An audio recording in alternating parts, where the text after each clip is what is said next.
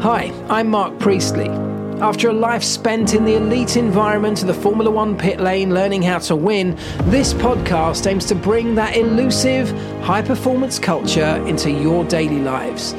In this week's episode, we're looking at the intentionality behind the many small and larger decisions we make every day and the outcomes they can lead to. Plus, I've got some tips and tricks on how to manage a busy day through effective time management. Welcome back to Pit Lane Life Lessons. Talk about how Formula One teams are so successful. Tiny things, but you only find those tiny things when you look for them. Of course, there's only one winner in every Grand Prix, so for everybody else, you haven't won. So it could be deemed that that's, that's a failure. Hello, everybody, and welcome back to the Pit Lane Life Lessons podcast with me, Mark Priestley. I want to say a huge thank you to all of you for joining, wherever you are in the world, whatever it is you're up to whilst listening, whoever it is you're with whilst you're listening to this. I appreciate every single one of you taking time out of your day, precious time, to spend with me here while we talk about Formula One and some of the lessons that we can all benefit from Formula One in our daily lives. I appreciate, I'm really grateful to you all for being here. So thank you. I also want to say a massive thanks to everybody who watched or listened to last week's episode, but importantly, if you shared last week's episode, and I know loads of you did because you tagged me on social media, something I really appreciate. I reshared as many of those as I could. If you left me a review, again, thank you so, so much. There was a lot of support for last week's episode after a bit of a break, a bit of time away. I was really pleased to be back, and it seems many of you two were, you guys were too. So thank you so much for for all of that love you showed me. I appreciate it. Uh, this week, I have had a brilliant, brilliant week in terms of my working life, my personal life. Things are going well for me right now. Things have been sort of on the up. I'm in a good place mentally. I'm in a good place in terms of my uh, as I say, my working life, the various roles that I, I play out in uh, in my professional career, they're all going well right now. This is a good time for me, and I'm not saying that to brag or to show off. I'm saying that because I feel on top of the world. And this week I had a couple of days at work in particular that were just amazing, quite frankly. One of them was a day filming for Wheeler Dealers, and I came away from that day thinking this was one of the best days I've had at work ever. It was a day where I was very fortunate to be driving a very fast car around a racetrack almost all to myself for most of the day that's a pretty incredible way to spend a day at work. And I was absolutely grateful that that was a, a privileged position to be in. And I came away from that day buzzing, adrenaline throw, flowing through through my veins for hours afterwards. The next day, I went off and I spoke to an enormous company at the O2 in London, a big conference where I was on stage in the middle of a giant room, hundreds and hundreds of people, and it went so well. You know, it couldn't have gone better. The crowd was really engaged. I feel like I delivered something very, very good in terms of engagement with the crowd, in terms of getting them on board, in terms of delivering a message that was perfectly spot on for them. You know, everything went well. And I'm saying this because at the end of those few days, those few days where I came away each day, and I've told you before, I write a journal, and each day I was writing down things that were just superlatives. You know, it was the best day ever. It was an incredible, one of my best performances on stage that I'd given, one of my best days of filming. All of these things were the best. And I'm telling you this because after that period of time, after me writing these things down, reflecting on all of those great moments that I'd had throughout the week, I wanted to start thinking about what might be the reasons why these things are all coming at once. Why are these days happening to me all in one go? Why is it that all these great things are happening now? You know, we all get great days in our life. I've had plenty of them. I'm very lucky to have had some wonderful days at work but they tend to be spaced out. They tend to have come over a period of time, and you remember them because they're kind of standalone days in amongst a bunch of other days that are just kind of okay or pretty good. Extra special days come along once in a while, and I seem to have had a few of them over the course of the last week or so. So I asked myself why. And these are the kind of things, the questions I ask myself when I'm writing my journal. Why are these things happening? Why was today so special? Why do I feel so good right now? And the answer, after much deliberating, after much thinking about it, going back and looking at what's happened in my life leading up to those moments, looking back through my journal at some of the decisions that I may have made in the weeks or even months before this period of time. Could there be any clues in those that have led me down this path that's delivered some kind of success uh, in my life? And the answer is I went back through them. Yes, there were some decisions around my health and fitness and well being that I made a few months back, changed up my routine in terms of the nutrition that I'm getting. I'm really focusing on that uh, over the past two or three months. My fitness regime has just gone up a level and I've programmed it now into a daily habit. So I'm doing it without thinking. And because I'm doing it every single day and have been now for quite a period of time, I'm starting to notice the results of that. I'm feeling physically fitter. Feeling like I've got more energy. But those were decisions to go down that path that happened months ago. They were tiny little decisions that I've been making every single day. The decision to get up early and immediately do some exercise. The decision to not get a McDonald's on the way home from work, but to cook myself something a bit more nutritional, a bit more healthy. Making healthier choices in everything that I consume and put into my body. Now, I'm not extreme. I still love a beer in the evening. I still love a glass of wine. And every now and again, I will have a McDonald's. So I'm not being fanatical about it, but in general, I'm making healthier choices, both in terms of nutrition, also in terms of my fitness, but also choices around things like my sleep. Trying to prioritize getting a good night's sleep, not something that I think I've ever really done in my life before. I wear a sleep tracker. I collect data on how I sleep and I've got data around how I live my live my life, build up through my days, and how that then impacts on my sleep. And all of this, when I start to analyze this data, when I start to analyze these prior decisions that I'd made, it starts to dawn on me that, of course, I'm now starting to see the results of those things that I chose to do months ago. Even though every single day, those choices that I'm making, those different behaviors, are only kind of maybe five minutes here, five minutes there. It's taking an extra 10 minutes to prepare something a bit healthier for lunch rather than taking the easy option. It's getting up half an hour earlier and just doing maybe 10 minutes extra of physical fitness regime in the mornings. It's moments like that that I'm now seeing the outcomes of all these months later.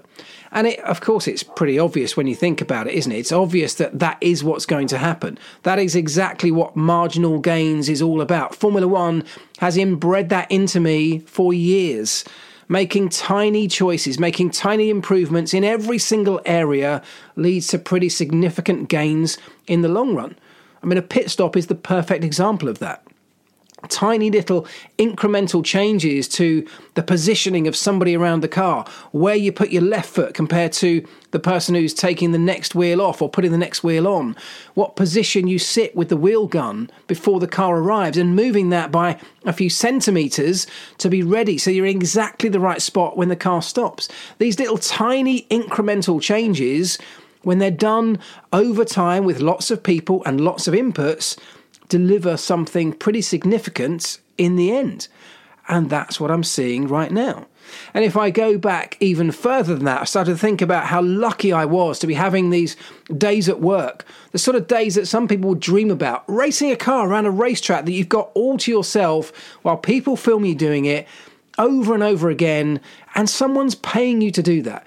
That's a pretty incredible day at work, and I am fully appreciative of just how lucky I was to have that opportunity. But that opportunity came about because of a bunch of decisions that I made quite some time ago. And when I began to really delve down into this and think about it quite deeply, when were those decisions made? What were the decisions that led me to this place to allow me and give that opportunity for me to have that amazing day at work that I had on Tuesday of this week just gone? and I can trace it back. Of course, I can trace it back. I was filming for Wheeler Dealers on that particular day, so I can trace that back to the decision that I made to take a, a job filming uh, with Mike Brewer a few years ago on a show called Dream Car. That led on to the role on Wheeler Dealers, and that led on to where I am today. But of course, before that, there was a decision years prior to that one that was a decision to create a TV show for the Discovery Channel called Driving Wild. Anyone who's got Discovery Plus, you can go and find it now. Epic series. but that was a decision that I made probably back in 2017, I think, 2016 maybe even, to sit down with a production company, try and create a show based around motorsport and my experience, where I traveled the world building cars and um, vehicles to compete in motorsport events of all different types in all corners of this planet. It was an amazing show. But that decision then led on, because it was Discovery Channel, to the opportunity that came along with Dream Car when Mike Brewer was looking for a, a partner to make that show for Discovery Channel. And then that led on, led on to me working for Discovery Channel on Wheeler Dealers. So that moment on Tuesday can be traced right back to a moment probably in 2016. But of course, it goes way back even further than that because the only reason I got the somebody to even listen to the idea of making a TV show with me at the front and center of it around motorsports was because of my time in Formula One. Of course, it was. It was me bringing my Formula One experience to grassroots motorsport operations around the world, building teams, building vehicles, and entering them into competition but it was the Formula One element that made that show interesting. So, my decision to get into Formula One, my 10 years at McLaren, and the years beyond that in the media side of Formula One all fed into that moment, of course. So, that can be traced way, way back. Way back, I got my job at McLaren in the year 2000. And of course, even beyond that, I chose the path towards Formula One many years before that. That dream of mine to get into Formula One, to have Formula One as a career, began many, many, many years ago, probably 25 years ago.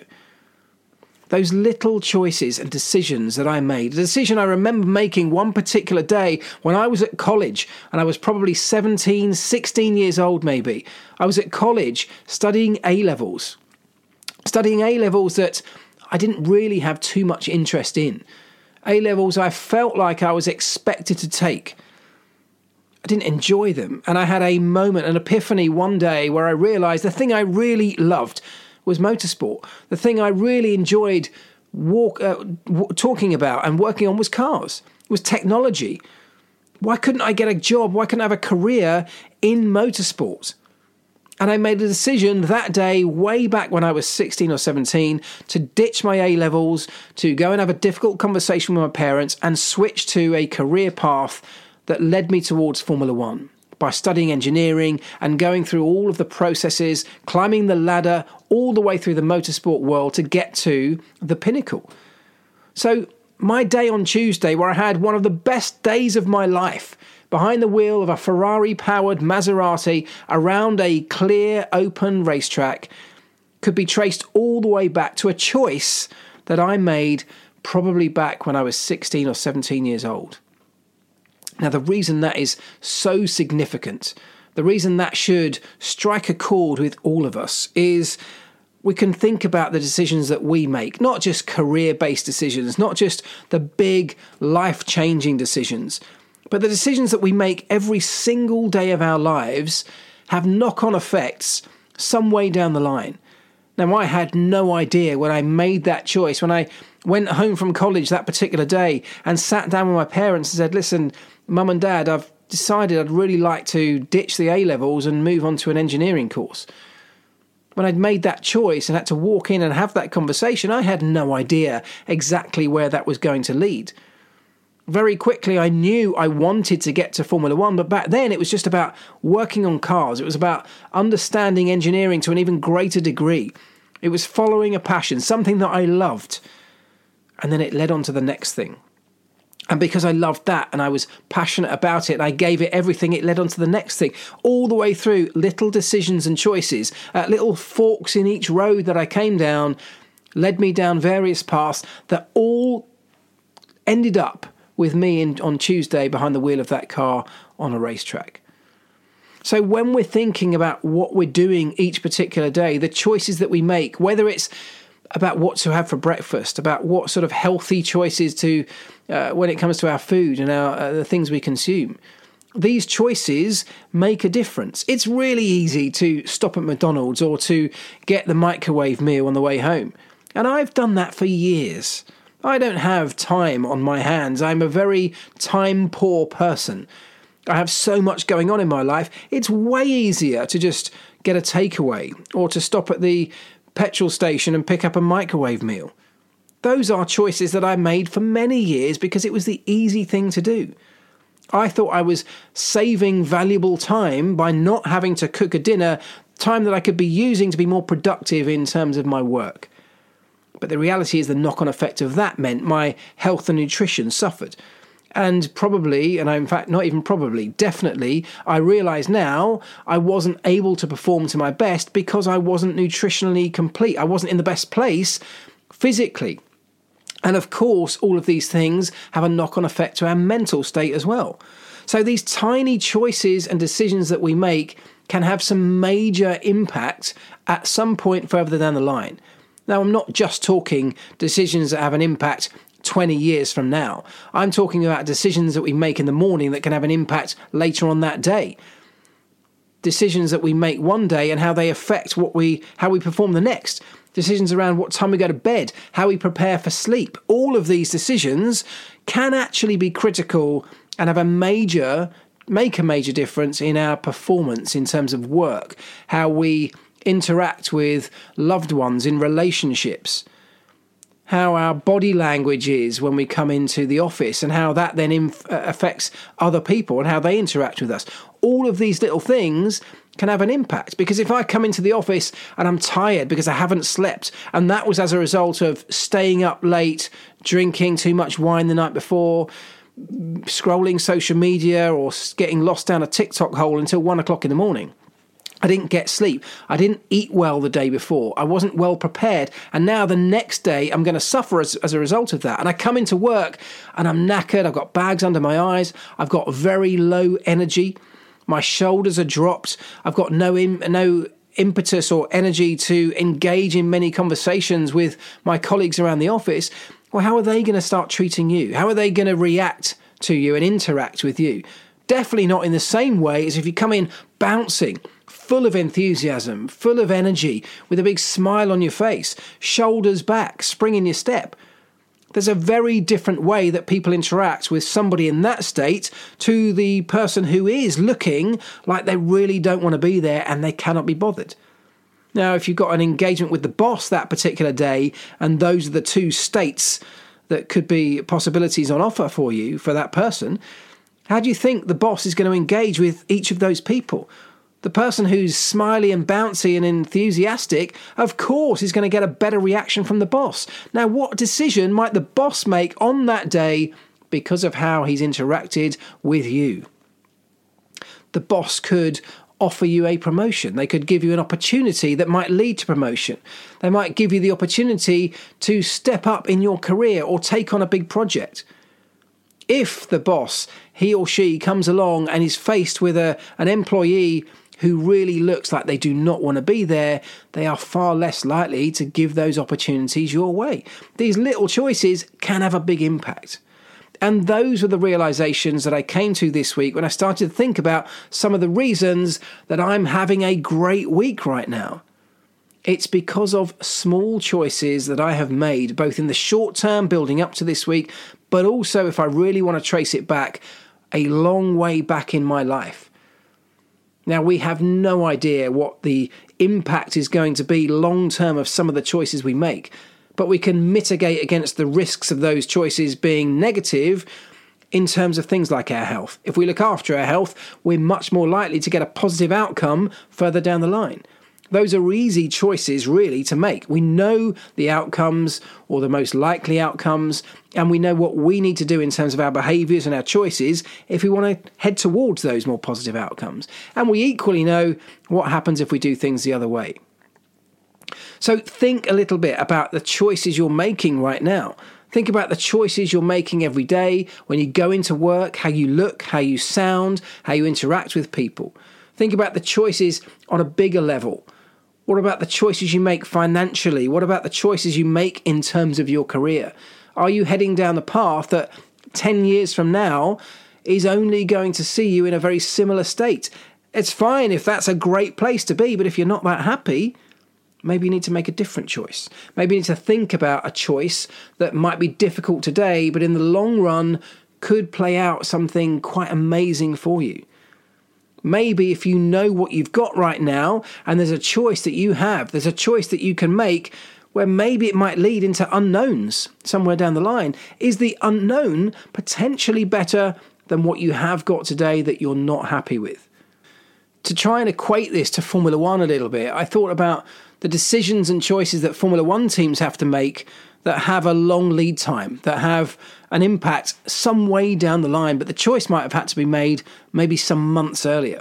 Formula One is an incredibly fast paced business. Things move and change rapidly, we know that.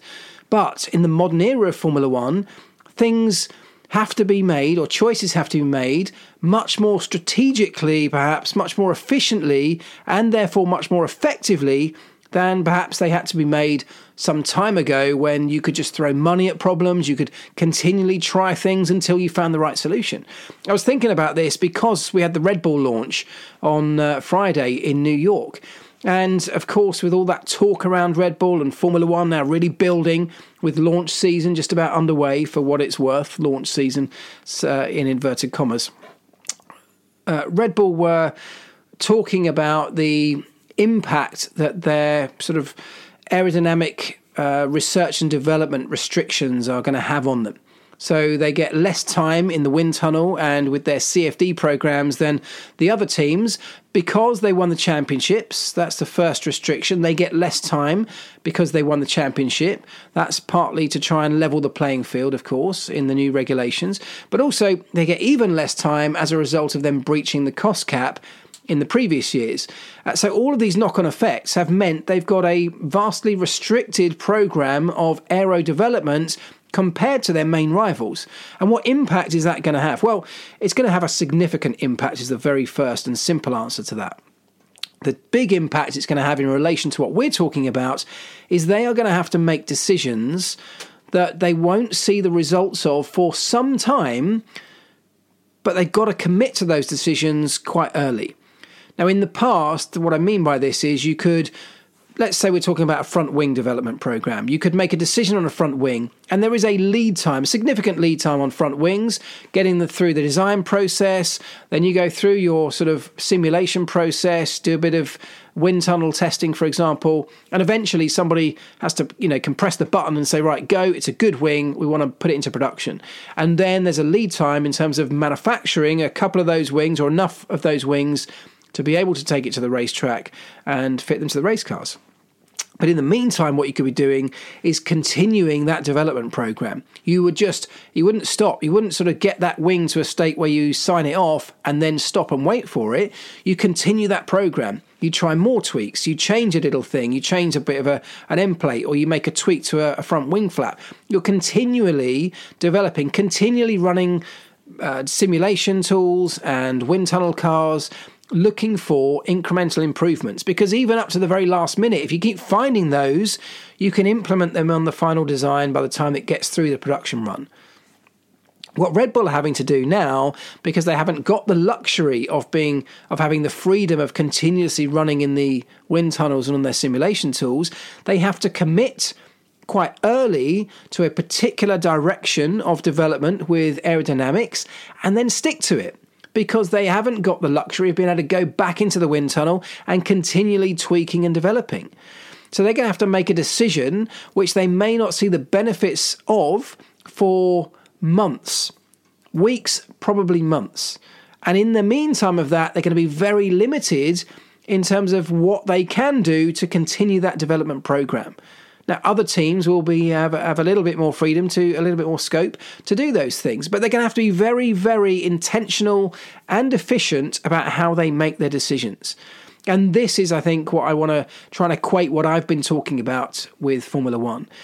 The more intentional we can be about our decision making, the better outcomes we're going to get. The more efficient we can bring our lives, we can make our lives, whether that's in a professional sense or a personal sense. Efficiency is a good thing because time being our most valuable and precious resource, we don't have endless amounts of it. You know, Red Bull have had theirs restricted even more, but even in life, it's highly restricted. We get to an end point, we can't buy anymore, we cannot create anymore.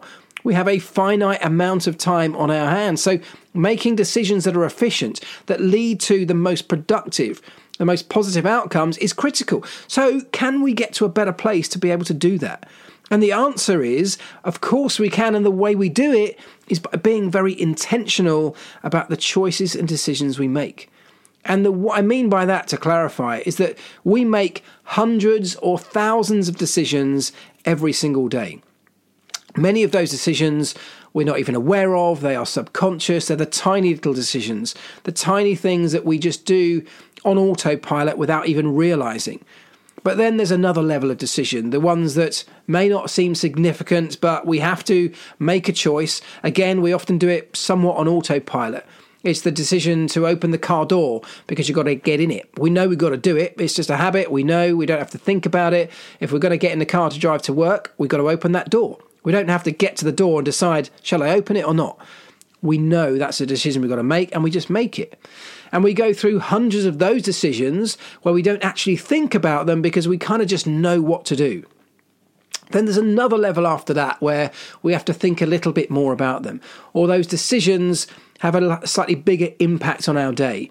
The decision to turn left at the traffic lights or turn right, bearing in mind we don't know which way is going to have worse traffic the decision to grab some fast food for lunch or to prepare a healthy snack before we go into the office.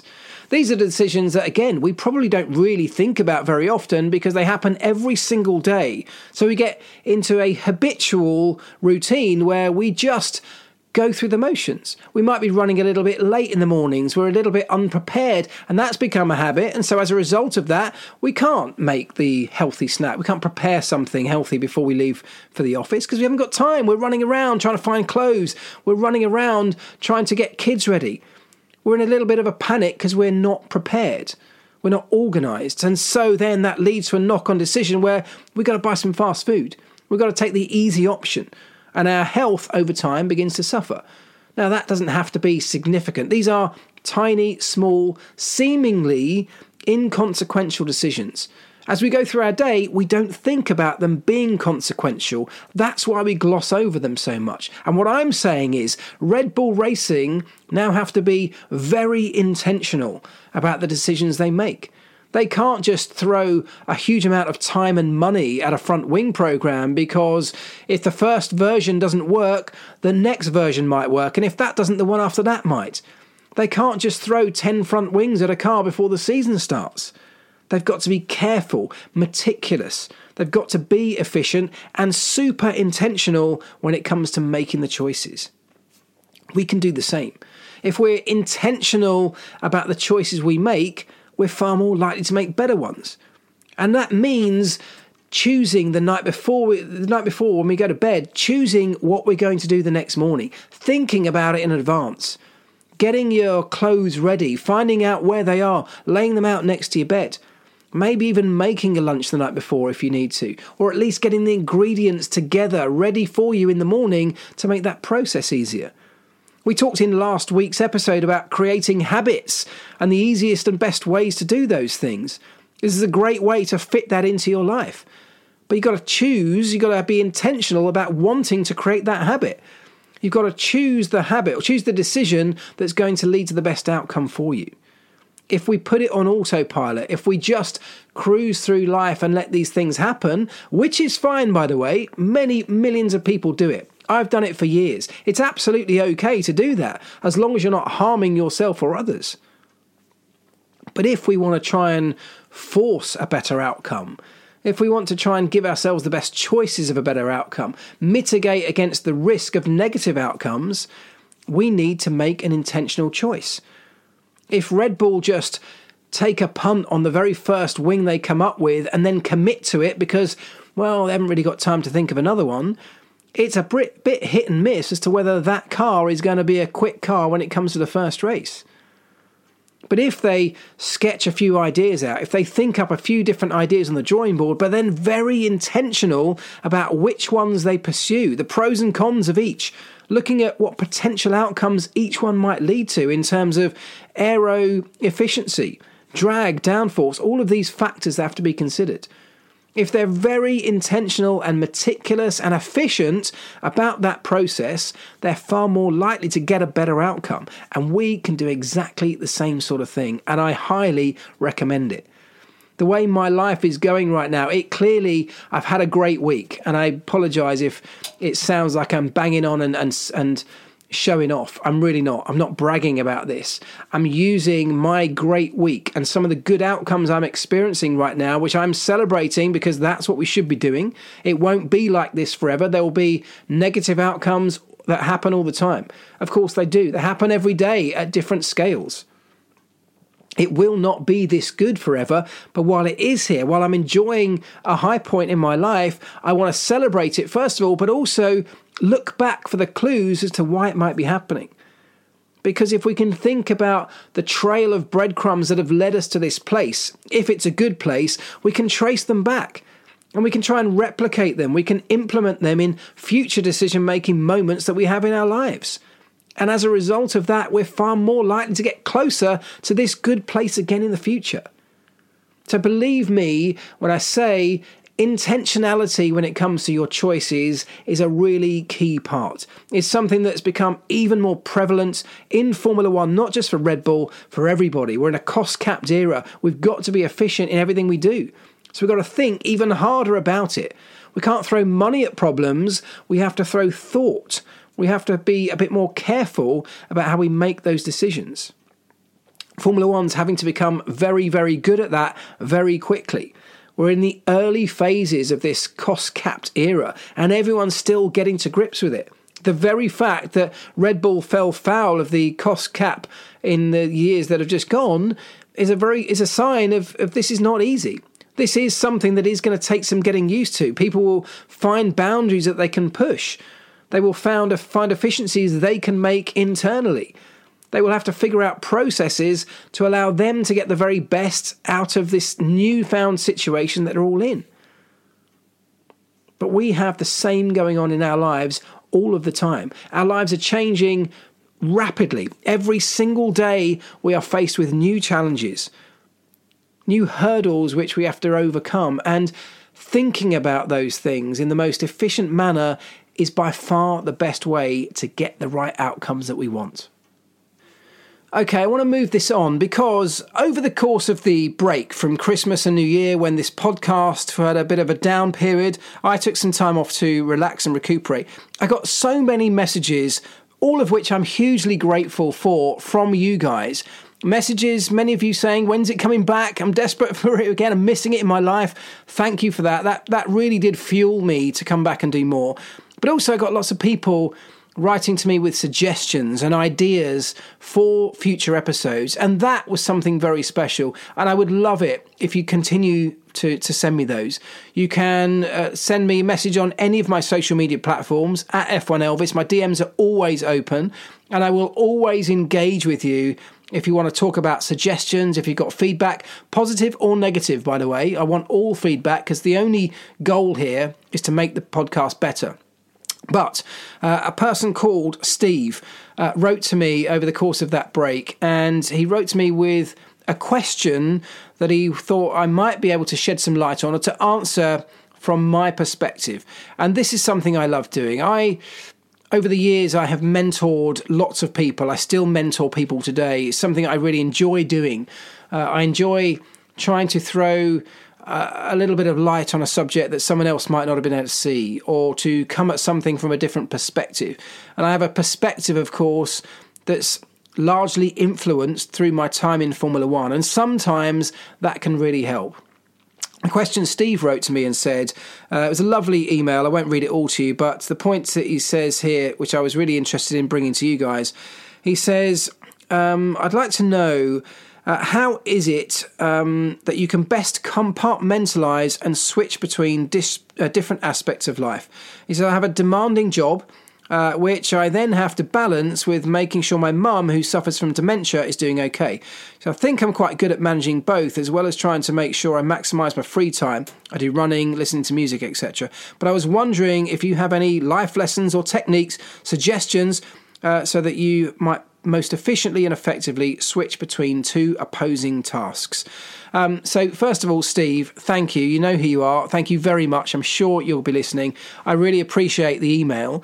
And I thought it was an interesting subject to go into in a little bit more depth because I'm exactly the same. I have a lot of things going on in my life, and I know many of you will be the same. We're not just doing one thing. We have jobs, we have careers. Many of us will have more than one job.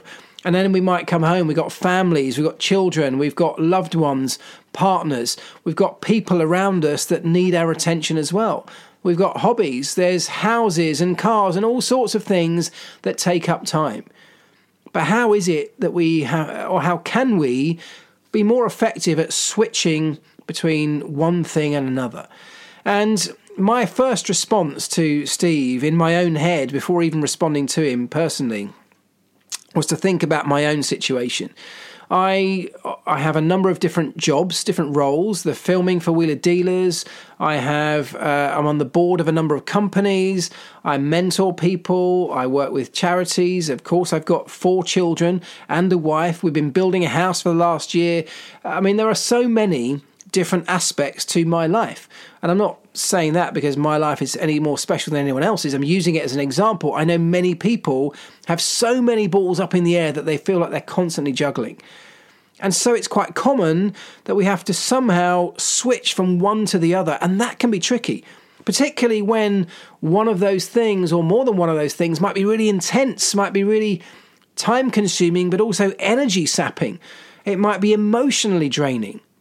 And what Steve's situation here, it sounds like exactly that. A big job, a job that takes a lot of his time and energy, and then the emotional pull of his mother's health situation that must demand so much time and emotion from him. I mean, I can't even bear to imagine how difficult that must be. But my advice would be in this situation, my advice to anybody who's trying to switch between different aspects of their life that all demand or have demands on you, is to think about it in a few different ways.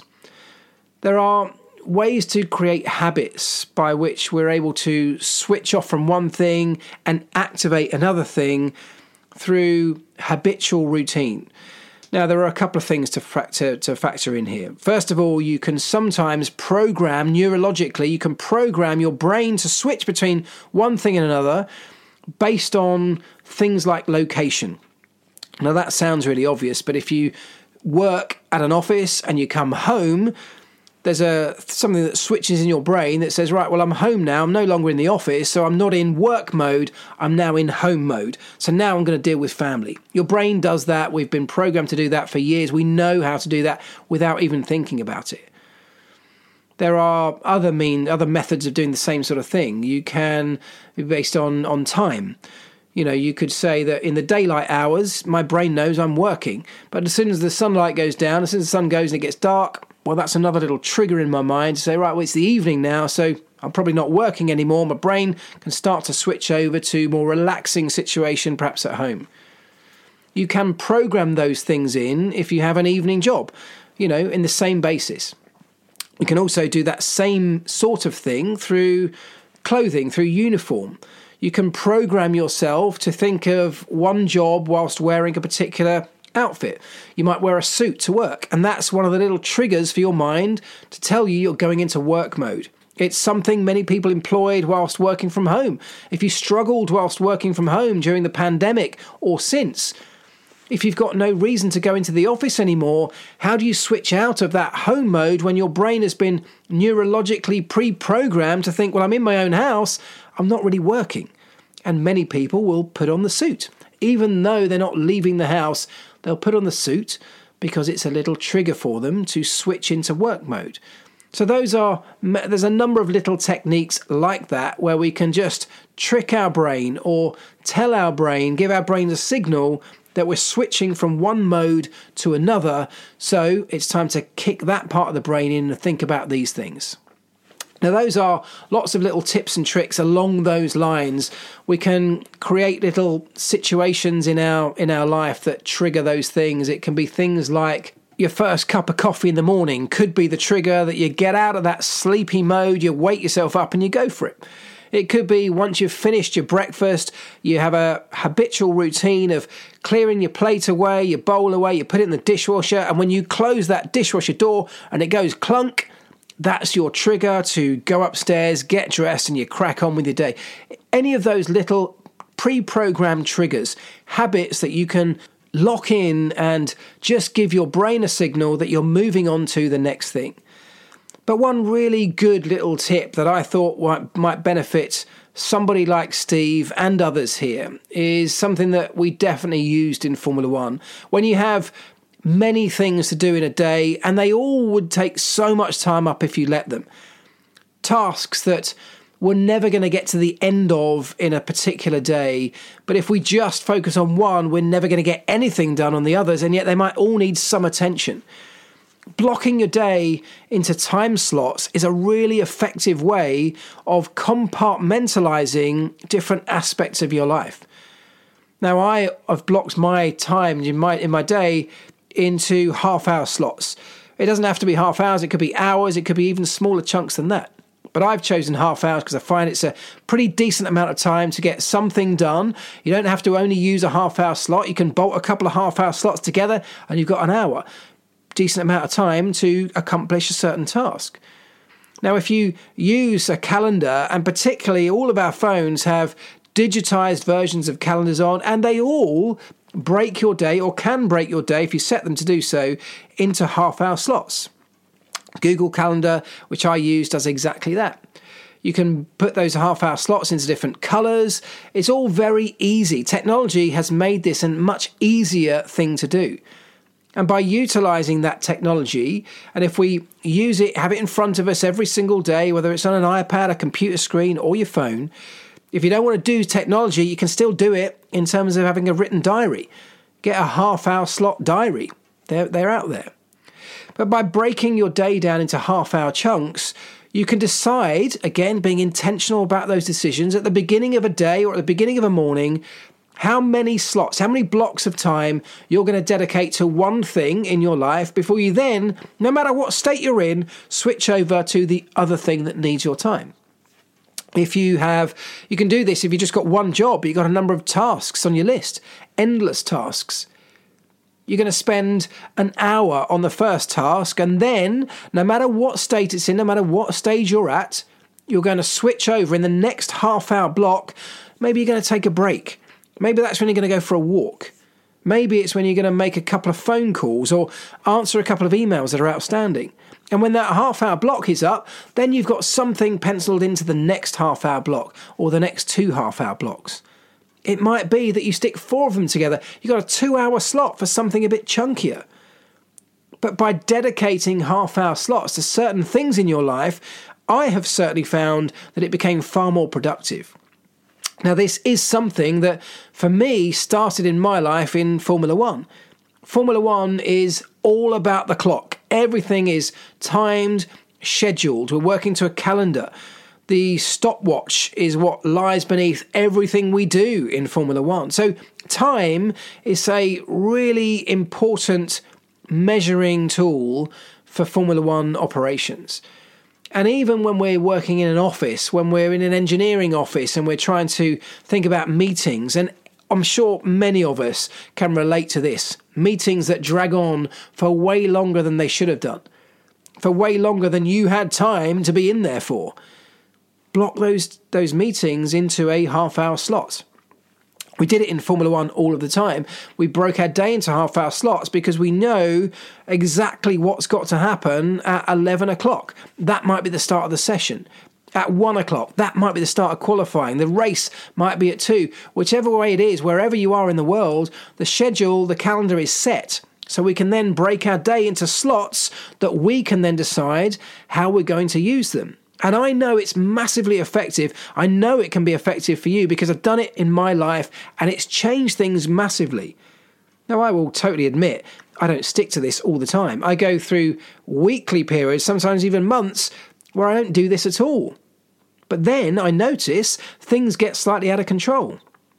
That's when I do start to fall behind on answering emails and I get a backlog where I've got a bunch of letters unopened at home, where I've got a bunch of people waiting for responses for me on various things on social media or telephone calls I've got to make, and I haven't made them because I didn't factor in the time for them. So, being again intentional about how we spend our time, it all kind of links in to what we talked about in the first part of this podcast. Making decisions and choices that are intentional about our time, making our time efficient and work for us and work better for us can have a huge impact, a knock on effect throughout the rest of our day, throughout the rest of our week, and the outcomes that we get as a result. So for Steve, where he's trying to balance a really high power job and then deal with his mum, I would suggest that you find some trigger where you can leave work behind, whatever time that you decide that's going to be, whatever time you have decided you're going to dedicate to your mum, leave the laptop in the car when you get to your mum's house. Put your phone away, put it on silent. Break your time up into those half hour slots. And if you're going to give your mum an hour and a half of your time in a particular evening, block it in, pencil it in, write it in your diary. That means nothing else can come into that slot in your diary. You can't book somebody else in. You can't book a meeting. If somebody else has the has the ability to see your calendar, they can tell, they can see you're blocked out. If you're going to see your mum over a lunch break, nobody else can do anything in that time with you because it's blocked out in your calendar. And for your own benefit, you know that whilst it might be very easy to want to stay with your mum for the whole afternoon, I'm sure on many days you can't do that because the demands of work mean you have to go back. Or your family might mean that you can't stay at your mum's house all night long looking after her because you've got to get back to wife or children. I don't know your situation enough, Steve, but these are the kind of tools you can employ by blocking out time and dedicating time to certain tasks intentionally and then sticking to that time frame. It might sound brutal in some circumstances, but when you start to program this into your life, it becomes a habit. It becomes something you don't really have to think about. You look at your calendar, okay, it's 12 o'clock. I've now got to answer emails for half an hour, and you just get on and do it because there it is in front of you. Your schedule is written for you, and if you use that as the holy grail and stick to it as best you can, I fully appreciate there will be some flexibility because not everybody can do it that strictly. But it will help you to compartmentalize the different aspects of your life. And by doing that, you should feel much more in control if we bring it back to the Red Bull example of their restrictions that they're facing this year, these are the kind of things that they've got to employ too. They have to be more efficient about how they spend their time in the tunnel. So, blocking out certain times for certain programs, for certain challenges, certain development strands, they've got to be really strict, stricter than ever this year, about sticking to their pre agreed program when they go into that wind tunnel. It's so easy, and that's what everyone would have done in the past. Would be if you're on a, a good path in the tunnel, if you're getting some good results, it's exciting. You know, it triggers an emotional response. You want to keep going. You want to tweak something else and try it again. Go for another run. But they can't just keep doing that because they will very quickly run out of time. They'll be in breach of their own restrictions and they will be penalised again even more severely they have to take this very seriously. There are serious consequences to not following the kind of restrictions that they have been placed under, restrictions that they now have to manage. And the same applies to us. If we don't follow a plan, a program of how we manage our time, we will get out of control. We will fall behind. And the knock on effect of all of those things, well, we all know it our mind gets out of control. Stress creeps in. We start to get emotional responses to that. We start to worry about going back to work because the job list is so long. We start to put off making that phone call to somebody because we should have made it weeks ago. Now it's become awkward. How do I talk to them now because I should have done this so long ago? How do I broach the subject now that I should have broached a week ago? When it comes to our own mental health and well being, being in control of our lives is one of the biggest factors. It's one of the biggest factors that research tells us is a key factor in terms of how we feel. If we feel out of control in any aspect financial, health, well being in general, mental health, relationships. If we're out of control, we build up stress. And when we build up stress, well, we know the outcomes of those. We make poor decisions. We make terrible decisions, in fact, under stress. We tend to make choices that lead to even further worse outcomes and more stress. And the whole thing just compounds and builds until it becomes almost unbearable. Being out of control is something that is detrimental to an enormous level in people's lives. People who suffer with depression and anxiety feel out of control in many cases.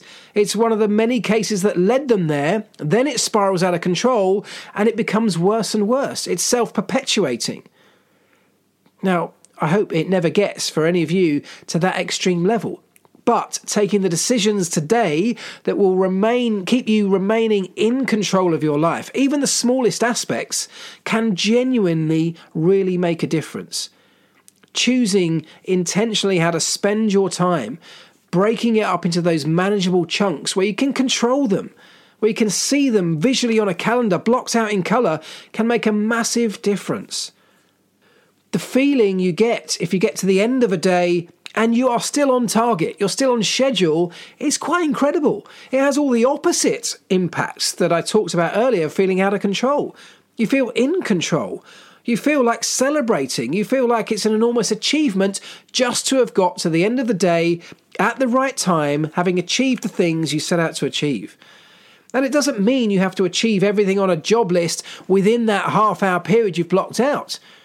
But it's the time and it's being in control of your time which has some of the biggest benefits to your mental health and well being because then you can go back in the next day and you can go again knowing you're in control and it's not your work that's controlling you.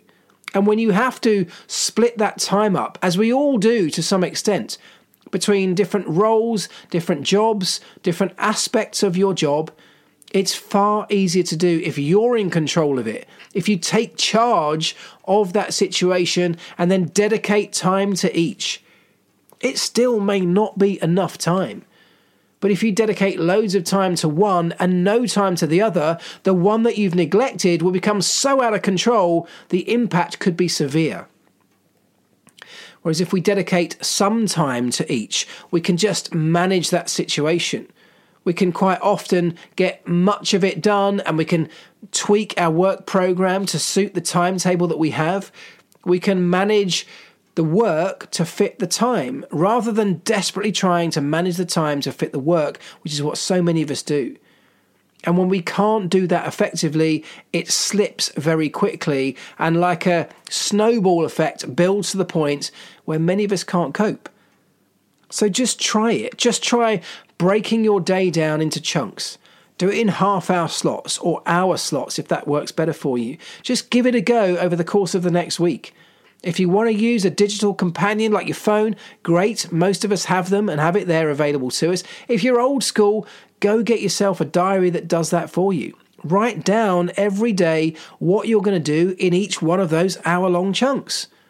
And then stick to it. And if you get to the end of the day having stuck to your program, give yourself a massive pat on the back. Celebrate it. It will make you feel good, and then you're not terrified about going to do it again the next day an element of control in our lives is what everybody needs to some extent. And this might just help. So, Steve, thank you so much for the message, for the email. Thank you for sharing your story. Thank you to everybody who's done something similar. I appreciate you all. I've responded to everybody. I'm sure I've done that now. I've been dedicating a lot of my chunks of time over the course of the winter to doing exactly that, to making sure that I haven't missed anybody that sent me a message, an email, uh, anything to do with this podcast. It's at my very highest priority. Because if you take the time to write to me with a question or a suggestion, a topic that you'd like us to talk about and cover, then I the least I can do is take some time and dedicate my time to respond to you. So I'm very, very particular about doing that. So if you want to do that, I would love it. I'd really appreciate it. Please do send me any suggestions you've got. If you've got a problem or a challenge in your life that I or our community here might be able to help, if you're willing to share it, I can do it anonymously, or if you'd like to be part of the podcast, I can share your name too. But I want them coming in. I want you to tell me how we can improve this podcast, how we can make it better than it is today, how we can grow it. And most importantly, I really want you to continue sharing it. Sharing the podcast not only, of course, makes this podcast grow, enables it to grow, allows it to reach more people, but it's a much more organic way of doing it. It's a much more effective way of doing it. People are much more likely to listen to a podcast that somebody they trust, a friend of theirs or a family member, a colleague they respect, if those people send them a link to a podcast and say, listen, you should check this out, they're far more likely to listen. And because you have chosen that person specifically from your inner circle of friends, they are more, much more likely to be the kind of person who can benefit from the sort of stuff we talk about here on this podcast. So it's a win win. So please do share it around. Put it on your social media. And if you do, tag me in it. Anytime you share this podcast, let me know. I see you all and I appreciate you all, and I will show you some love in return. So, thank you to every single one of you for listening. Thank you for being here. Thank you for being part of this project. I have got some big plans. I've got some really exciting plans that I, I desperately want to tell you, but I can't right now because they're happening in the background. They are some time away, but as I said earlier on, the decisions we make today can have some major impacts further down the line. And I am making decisions right now that I hope will benefit every single one of you listening to this podcast. I've got some really exciting ideas that I'm floating around that I want your help with, that I need your help with, and you will learn about them in time as I'm able to share them. But this community is growing. It's growing at a fantastic rate. I'm really proud of all of you for being part of it and for sharing it and helping it grow. Please continue to do that. Let me know if it's helping. Let me know how it's helping. And let me know if there's anything else that I can do here that might help you. Send me a question, send me a suggestion, send me all of your feedback, and I will see you again next week. Have a wonderful time. Make intentional decisions and think carefully about how you use your incredibly precious and valuable time. I'll see you next week, guys. Do your best every single day to remember this do the right things do the things right.